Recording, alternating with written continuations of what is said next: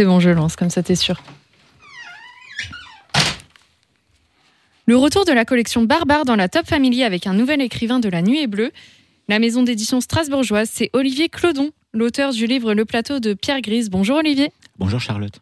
Vous nous rappelez ce qu'est la collection Barbare à La Nuit est bleue?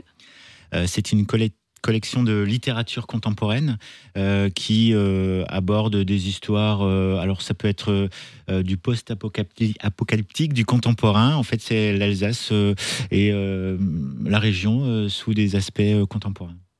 C'est de la fiction, ce sont des romans. Votre livre Le plateau de la pierre grise commence par une enquête sur le secteur des EHPAD aux mains de financiers sans scrupules. J'imagine qu'il a été écrit avant le scandale du moment, mais du coup c'est d'autant plus d'actualité.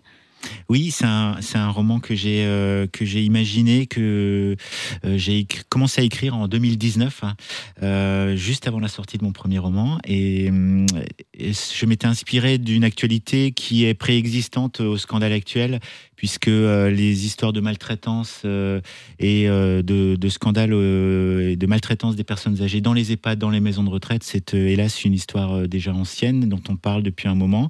il se trouve qu'il y a aujourd'hui une enquête qui est très très bien documentée, qui, qui vient encore alimenter ces, ces, éléments-là. Et voilà, mais moi j'avais écrit ce, ce, plan de ce roman dès 2019.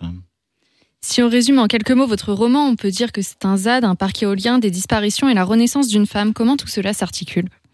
Alors, euh, c'est l'histoire de Célia. C'est une journaliste parisienne d'investigation qui travaille sur le, secteur des EHPAD euh, et qui euh, se trouve euh, malmenée dans sa vie professionnelle et dans sa vie privée. Euh, elle a fait des petites erreurs professionnelles, elle fait l'objet d'une manœuvre de déstabilisation et sur le point, euh, sur le sur le côté privé, elle, ben, elle, est, elle est amoureuse d'un homme qui la qui la rejette et elle fait une forme de burn-out. Elle explose en vol en fait et elle, va se réfugier chez sa grand-mère dans l'est de la France, aux confins de l'Alsace et la Lorraine, euh, dans un village imaginaire qui s'appelle Cousan-sous-Forêt, qui est installé juste à côté d'un plateau, le plateau de Pierre Grise. Et quand elle va se réfugier chez sa grand-mère, elle renoue des liens euh, avec euh, des gens qu'elle connaissait, qu'elle avait perdu de vue, des locaux qui sont en train de réaliser qu'un projet éolien risque de saccager une partie du plateau sur lequel ils ont des projets. Donc elle va renouer des liens avec, avec les gens du, du village de de Cousin sous forêt, au-delà même de renouer les liens avec sa grand-mère qu'elle avait un peu délaissée. Vous nous parlez d'un endroit où elle va se réfugier dans l'est de la France. Est-ce qu'il y a des endroits qui vous ont inspiré ici dans la région?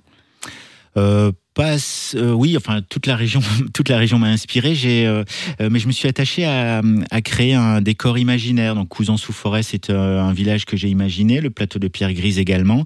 Après, des, des, projets éoliens, il y en a partout en France. Ça fait débat. il y a des pour, il y a des contre, et je me suis dit que on pouvait installer l'intrigue d'un roman avec ce type de, de problématique là.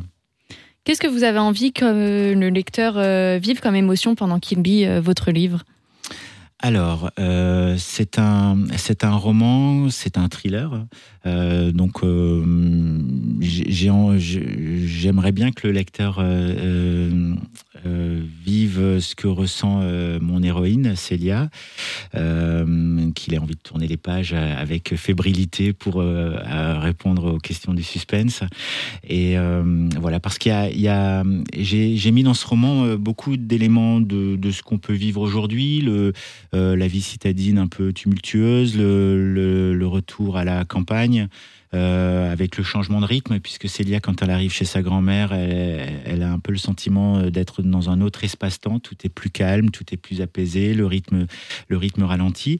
Euh, on est plus proche des saisons, du rythme des saisons, etc. Et puis elle rencontre des gens qui, eux, construisent un, un, village de cabanes dans une forêt au plus près de la nature avec euh, des, des, possibilités d'étudier euh, la canopée de la forêt, etc. Donc, euh, il y a, j'aimerais que, que j'ai voulu planter le décor de, de la France contemporaine à, à, la fois la ville, la campagne, les thématiques, le burn-out, l'investigation, le journalisme d'investigation, les questions environnementales, les paysages, les éoliennes, etc.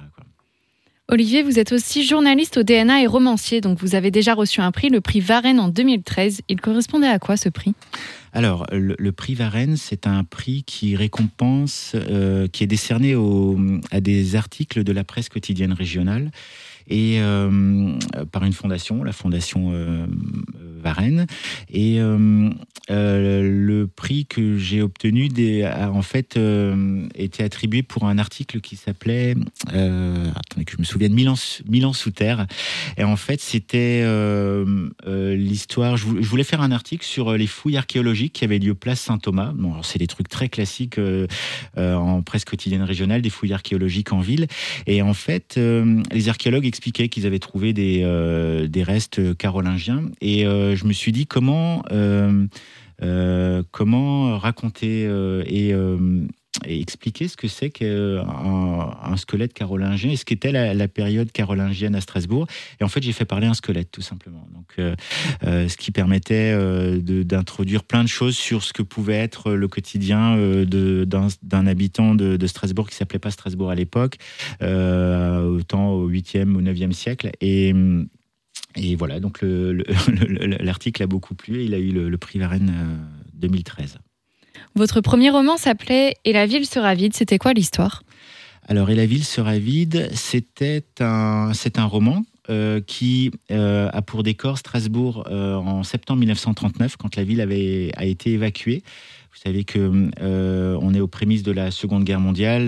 L'Allemagne a, a envahi la, Pologne début septembre. Et en fait, pour se protéger et pour protéger les populations, les autorités françaises avaient décidé d'évacuer euh, la zone frontalière alsacienne et Strasbourg avait été complètement évacué. Et donc, euh, euh, dans ce roman, il y a deux personnages qui vont, eux, décider de rentrer dans Strasbourg, un jeune orphelin en quête de racines et puis un, un, inspecteur, un ancien inspecteur de police qui travaille pour une banque et qui est à la recherche d'un stock d'or qui aurait été oublié puisqu'il aurait dû être évacué également et qui aurait été oublié dans la ville. Et donc, euh, et La ville sera vide, c'est un roman qui se déroule dans les premiers jours de septembre 39 dans la ville complètement vide de Strasbourg.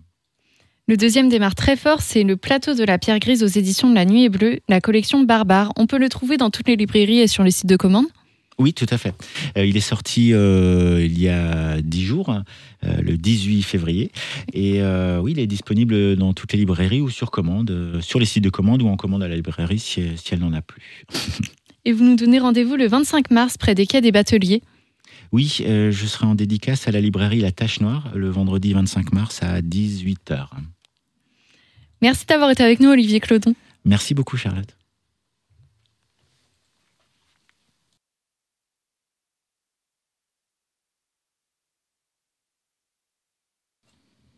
Vous nous rappelez ce qu'est la collection Barbare à la Nuit Bleue? Euh, c'est une collection qui a été euh, lancée euh, par la maison d'édition l'année dernière, qui, qui compte des romans, donc c'est des fictions, c'est de la littérature, qui traite de la région au sens large, sous les aspects contemporains, voire même avec des projections dans le futur, puisque les deux premiers romans traitent de zombies, de, de situations post-apocalyptiques, et, et le, le, plateau de Pierre Grise, mon roman, lui, est le troisième numéro de cette collection et euh, traite de, de registres beaucoup plus contemporains.